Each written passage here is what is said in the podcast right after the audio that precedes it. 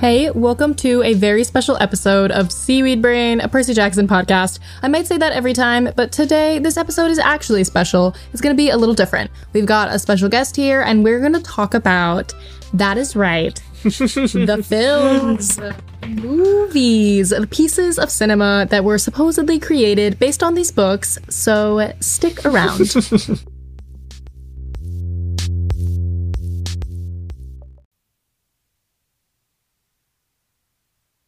Hello, Carter. Hi. Lovely to see your face. And hello to my wonderful, intelligent, glistening, powerful friend, Becky Portman. Hey, how's it going? Becky, would you mind introducing yourself real quick? We know you are a qualified film student. That is why we have you here today. Yes. After I won the Mark Twain Award for Comedy, I decided to go back to school and learn with the commoners. So I actually got my degree in film. I love movies and cinema. I wouldn't qualify this movie as cinema, but I'm really excited to talk about it. I have always meant to ask, like, is that an actual film major thing? Like, cinema is only quality films? No, they're like completely synonymous, but I'm just an asshole about it. Sure. And what was your introduction to Percy Jackson? I remember it was really popular in middle school. I never read the books, but my friend Avi read the books, and I would make fun of him mercilessly because I thought that it was just an excuse. He was a freaking nerd. Yeah, I was like, you're such a nerd, dude. Just read, like, I don't know, The Princess Diaries, like every other person. I was like a big fan of Meg Cabot. I wrote her letters, actually. Love letters. Some crossover fandom action. Yeah. Have you ever done a crossover fandom Meg Cabot, Percy Jackson episode? I think this is the one. I think we do this. I think this is what this is. We're doing this right now. The Princess Percy Diaries. Amazing. Well, we're just going to dive on in, take a half hour of our lives to discuss the epic failure of these movies. Let's just put it all out there. We all agree. Rick himself agrees. He never even read the screenplay. So, Carter, I know we rewatched both of these films out on Disney Plus now for today, so give me your takes. So as you said, these are perhaps not my favorite works of cinema. I think, like, if I were to try to figure out, like, what makes the gap so large for me between the movies and the books, there are, like, a few things. I think the primary thing is that Percy's voice is so absent from the movies, whereas, like, in the books, you know, he's everywhere, and it's his, you know, like, idiosyncrasies in terms of the way that he describes things and the way that he sees the world that, for me, are so important to flesh it out for us. And that perspective is so missing from the movies, not just because, obviously, he's not going to be narrating them word for word and, like, you know, when Medusa shows up, it's not Percy's description of her. It's like Uma Thurman, which, sidebar, wild. Yes, how did that happen? Queen. But it's not just that. It's like Percy, like, the dialogue in the movies is so sparse compared to the books, in which we're getting the voice of a child the entire time. Mm-hmm. Right. In the movies, we have these tense, like, one-offs from people, from, like, 16-year-olds trying to avoid danger and basically communicate the bare minimum to each other. It made it difficult for me. I felt like I didn't actually get to know anyone, which, of course, you know, like, the books are long, the movies are not as long, but... Yeah, I mean, there's obviously not enough time for as many jokes and goofs and gaffes in a 2 hour, less than 2 hour movie. Yeah. But, Becky, isn't it, like, a thing that if you put voiceover in your movie, you're, like, an automatic failure? Okay, people say that. Like, in screenwriting classes, they'll tell you not to use voiceover because it's lazy. But I think one of the best movies of all time is Clueless, starring Alicia Silverstone. So much voiceover, so incredible. You look at something like Virgin Suicide, Sofia Coppola, that uses voiceover. So I think, like, saying automatically that a film is bad because it uses voiceover is just, like, as lazy as saying that a movie needs voiceover, if that makes sense. Yes, totally. I definitely, yeah, I don't think that voiceover would have necessarily would have been the easy solution to fixing the tone of this film, but we really are lacking in Percy's voice here. Percy, to me, he kind of sucks, if just meeting him from the movie. That's very hard to hear, but yes. Yeah, no, it's good. We needed somebody on this episode who did not just spend 20 plus whatever hours of their life going through all of these books, more than 20 hours with all this prep. Differing opinions are good. But yeah, I do agree. I love Logan Lerman with my whole heart. I think he would have been the perfect Percy if he was not too old. Like, they really just, they needed to secure Logan Lerman when he was in Hoot. Like, Hoot era Logan Lerman. Oh my god, my heart, yes. My actual heart was Logan Lerman in Hoot. Just the swoopy hair. Everyone had the swoopy hair. Everyone had swoopy hair. Yeah. Is there anything else you would like to add to that, Carter?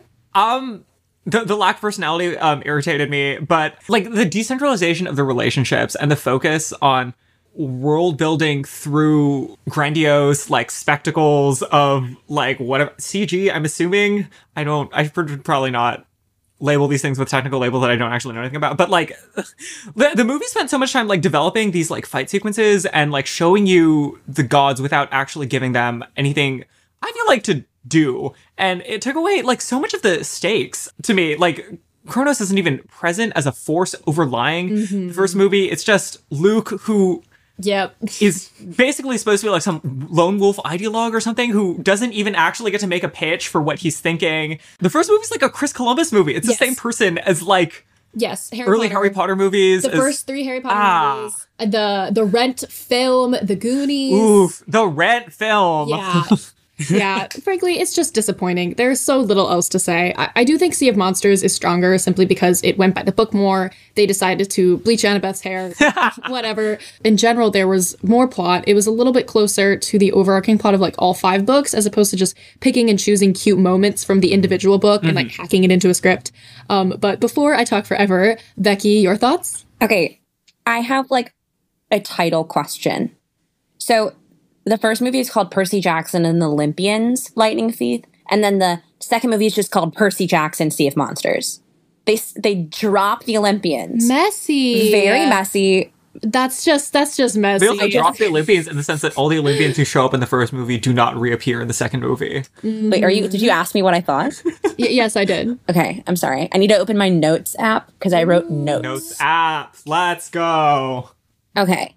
My notes from July 9th. Are Percy Jackson Lightning Thief with mom. Okay, I watched it with my mom. My first thought was, okay, it's the guy from Grey's Anatomy. He's very big. Just like in size. They're also both like English dudes, which was kind of confusing. Yes. Why do they have British accents? Why do they have British accents? Literally, why? The whole point is that they're in America. They look so waspy also. Like, they're not Greek, but they're also not American. Make it make sense. There is nothing Greek about any of this. Yes, the moment I realized that actor from Grey's Anatomy was the one playing Poseidon, I dropped completely out because it's so... I agree. What is he supposed to look like? A fish? He's supposed to be, like, chill. He's supposed to be laid back. Is he just, like, Aquaman? Like, Jason Momoa? Like... Is my dream casting for Poseidon Jason Momoa? Big fat yes. Have I said that to everyone I've passed on the street for the past couple months since I heard about the Disney Plus series? Maybe. Do I think that DC will allow that contractually? Hell no.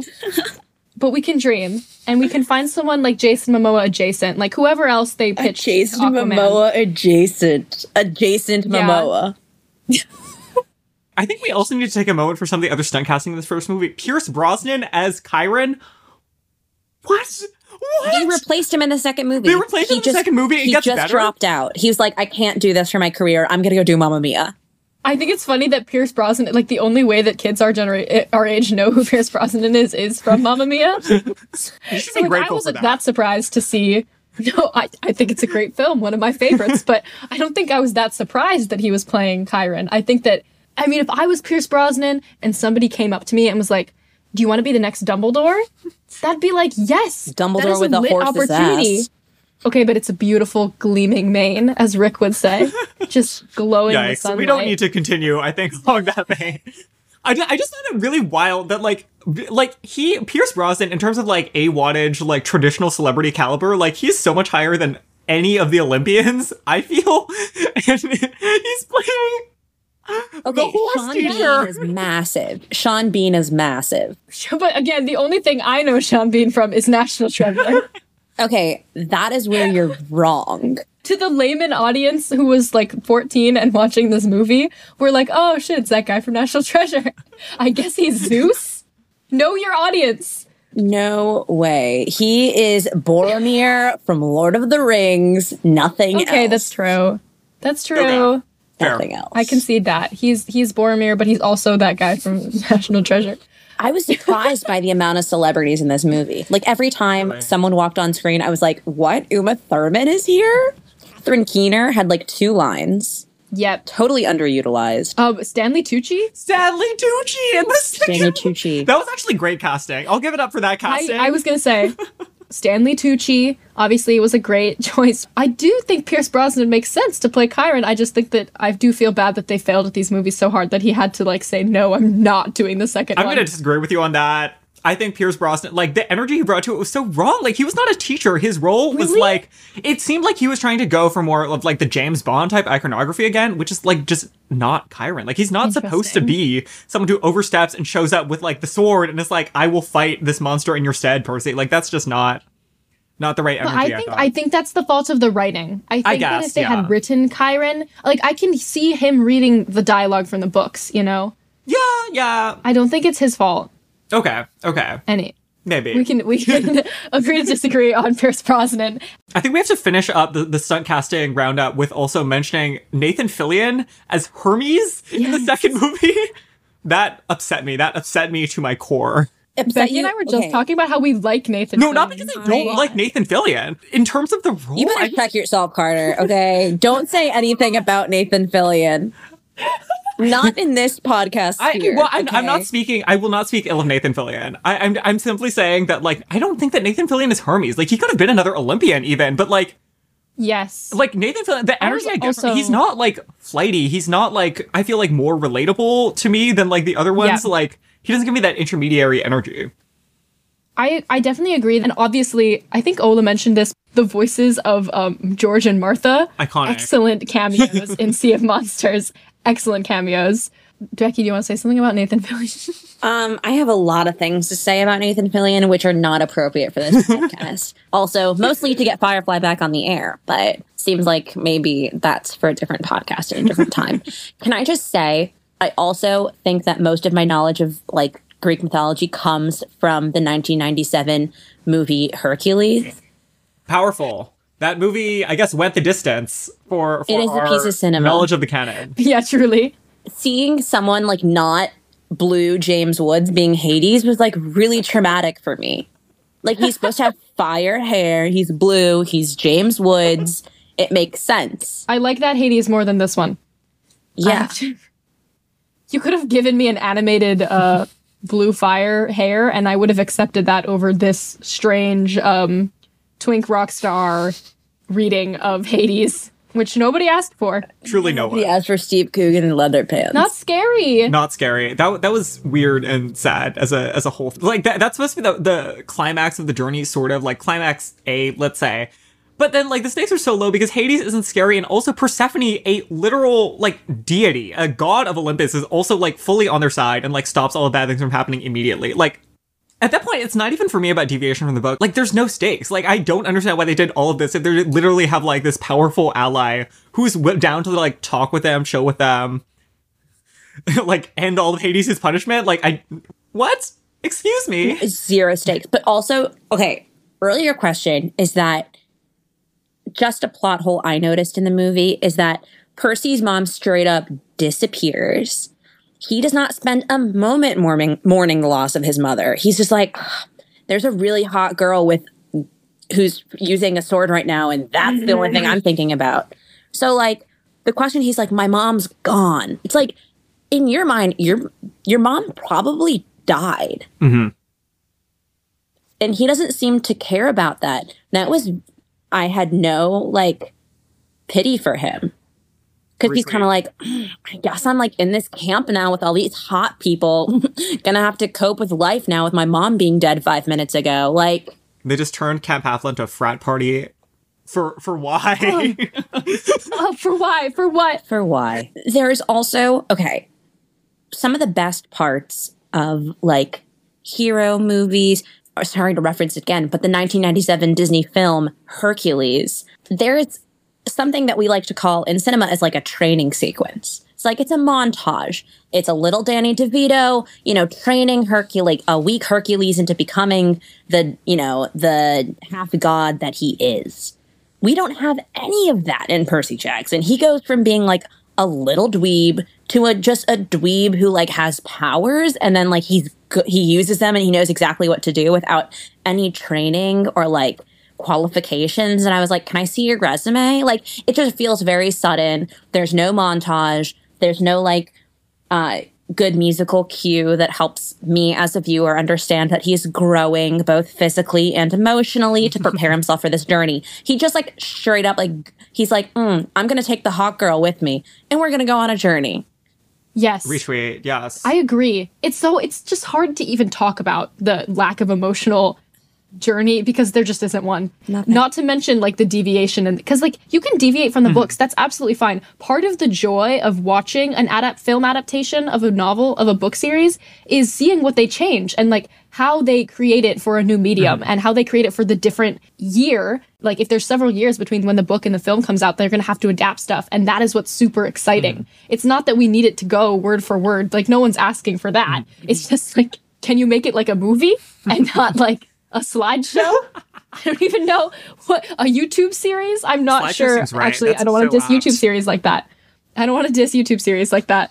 Yeah, I really loved the YouTube. Did you ever watch the YouTube Pride and Prejudice vlog? Yes, I know exactly what you're talking about. It's the one that's made by, like, Hank Green and John Green's, like, team. Are we talking about the same thing? It's this, like, vlog where she's like, oh, Darcy. That was cinema. That was art right there is what they did. That was cinema. Carter and I were serious John and Hank Green stans back in Lizzie Bennet Diaries. Lizzie Bennet. Iconic.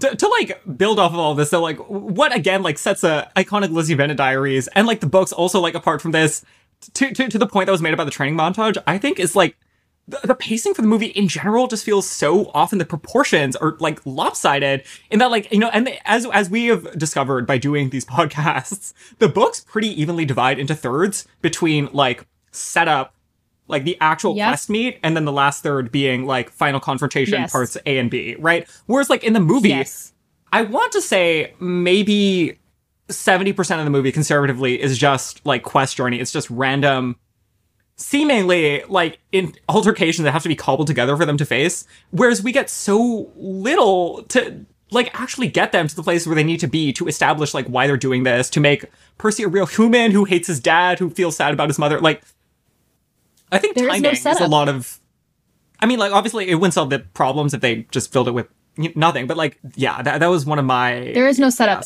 And correct me if I'm wrong, Becky, but films typically are written, like, in three parts. There are three acts of a film. Yeah, it's famously called the three-act structure. So how hard could it have been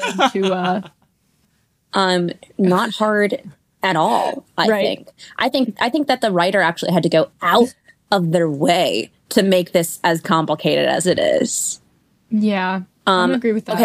Okay, so, you know, this is the best thing ever. So, you know, you have, like, the movie starts...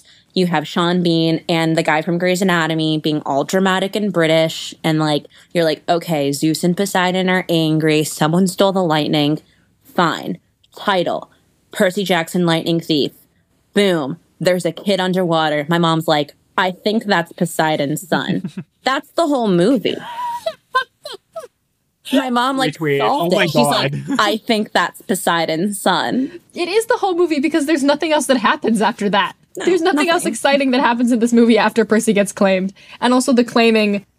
There's no stakes in it. We don't feel the tension in Percy. Literally, like, the iconic line that he gives when he defeats Luke. Also, like, to just circle back on this, is saying, I think I am Poseidon's son.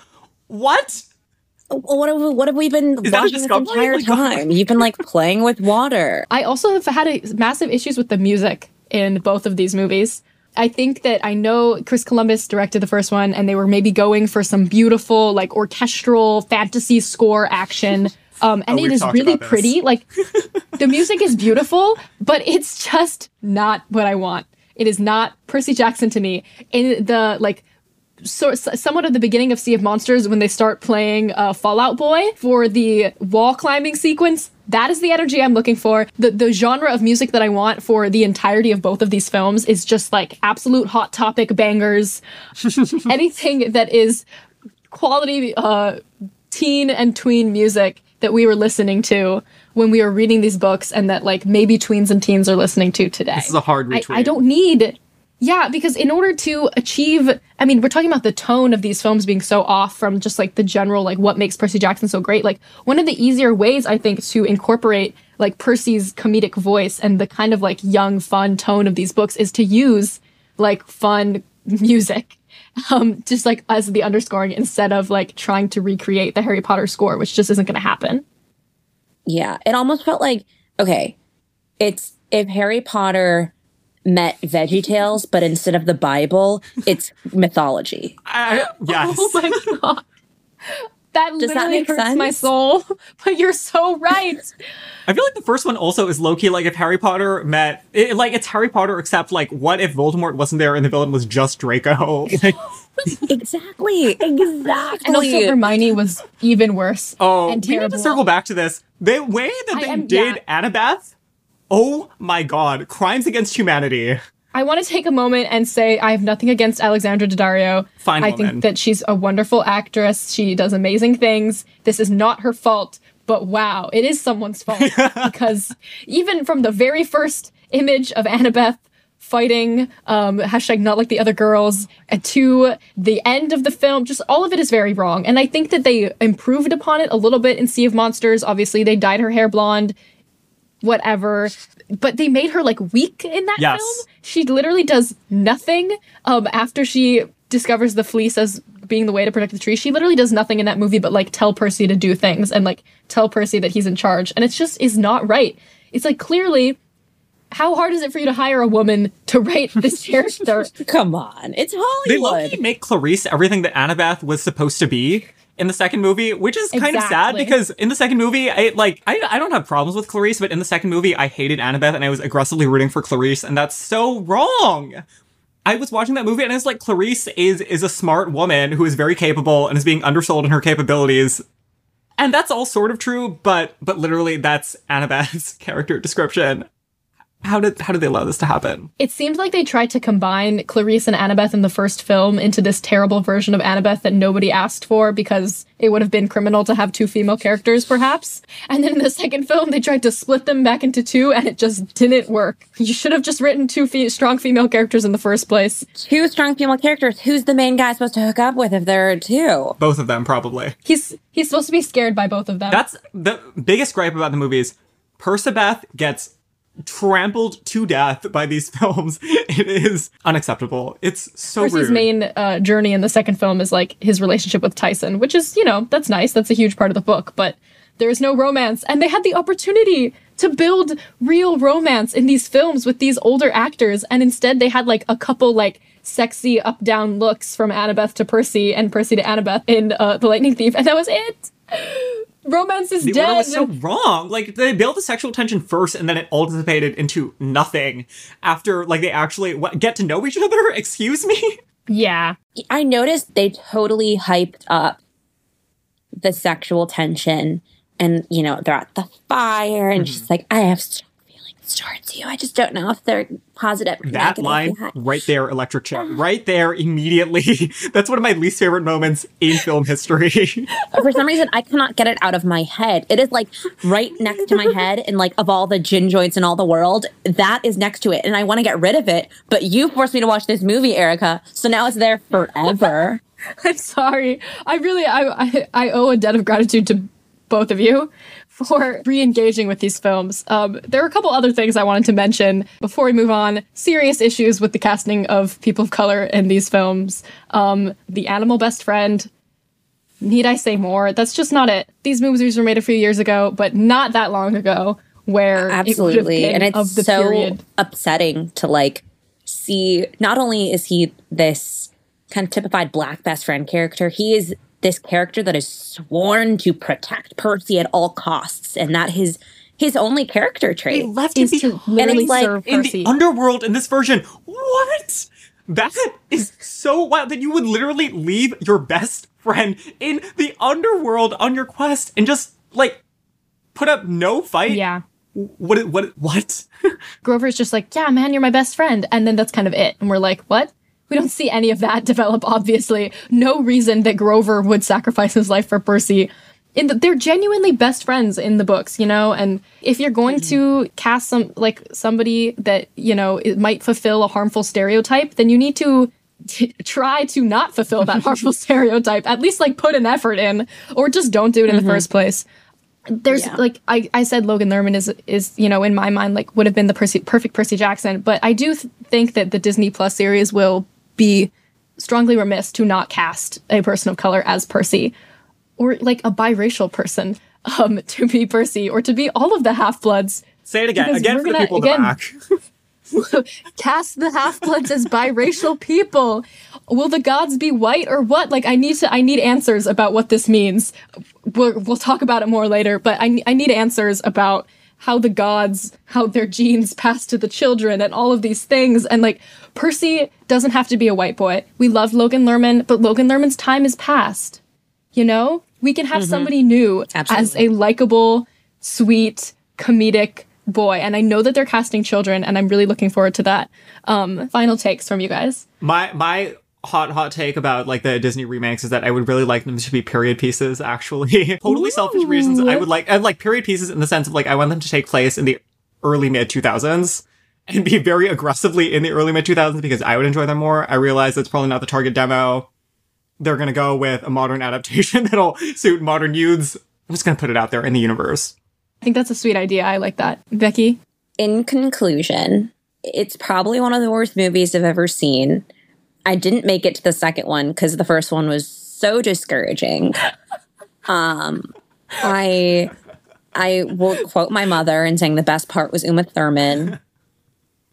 And, I mean, just so many, like, structural issues, so many casting issues. I have no idea how this got greenlit, especially if the author wasn't on board.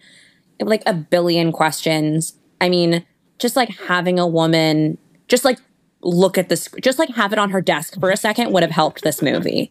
Like, she didn't even have to read it. You just put it on her desk, the movie would have been infinitely better. Honestly, it was trying too hard to be the next Harry Potter. And I'm sorry that your favorite childhood memories were tarnished by this piece of trash. Me too. Thank you. Thanks, so I feel for you. I have to say that my childhood memories were not tarnished by the Princess Diaries movies. So if you are looking for,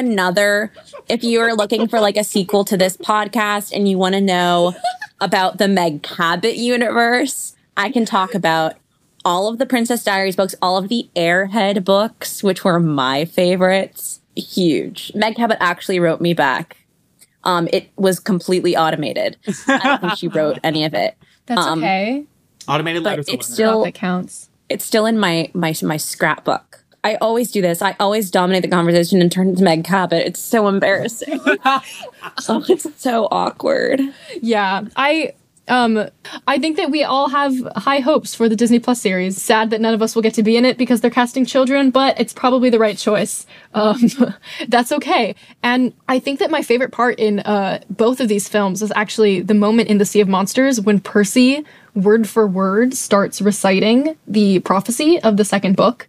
And even though it's, like, wrong and they try to pretend that that's the great prophecy and not just the prophecy for the Sea of Monsters, when Percy reads the prophecy and recites it, I, like, got actual goosebumps because it's the actual words of Rick Riordan coming out of Logan Lerman's mouth. And I was like, this is so cool. And I got that feeling in my stomach that you get when you are watching, like, your favorite adaptation film or, like, the next Star Wars movie or something where you're like, what's going to happen? Like, I'm so excited. I'm so invested in what is being translated to the screen. And that just made me, like, really excited for the Disney Plus series because we all have really high hopes. We know that Rick is super involved. We know that Logan Lerman has said, please fix this, granted his blessing. And I'm looking forward to it. Disney, do a good job. Cast biracial actors. Don't Love, Simon Chicken out and all the queer people. Final words of advice. I love verbalizing other pieces of work. Don't love Simon this. That concludes our very special film episode. Becky, thanks for being here. Maybe in the future, hopefully, we can have you back to talk about the Disney Plus show. I hope that happens soonish. Yeah, I hope so too. Global pandemic. You know, it would be so iconic if we had some queer women of color directing too. That would be really great. Or just Taika Waititi. Or just Taika Waititi. Those are the two options for you, Disney Plus. Hire him to direct all of your limited series on Disney Plus, please. Because, you know, both these movies were directed by white men and written by white men. So literally it's just by a man named Christopher Columbus. I'm sorry. 1492 Productions. Do we have higher expectations? Into it. Well, hopefully see you next time, Becky, in the future when all of this comes about. Thank you guys both. I can't wait. Thank you. Sorry I made you suffer through this. It's all your fault. Just kidding. Love you. Peace. Bye.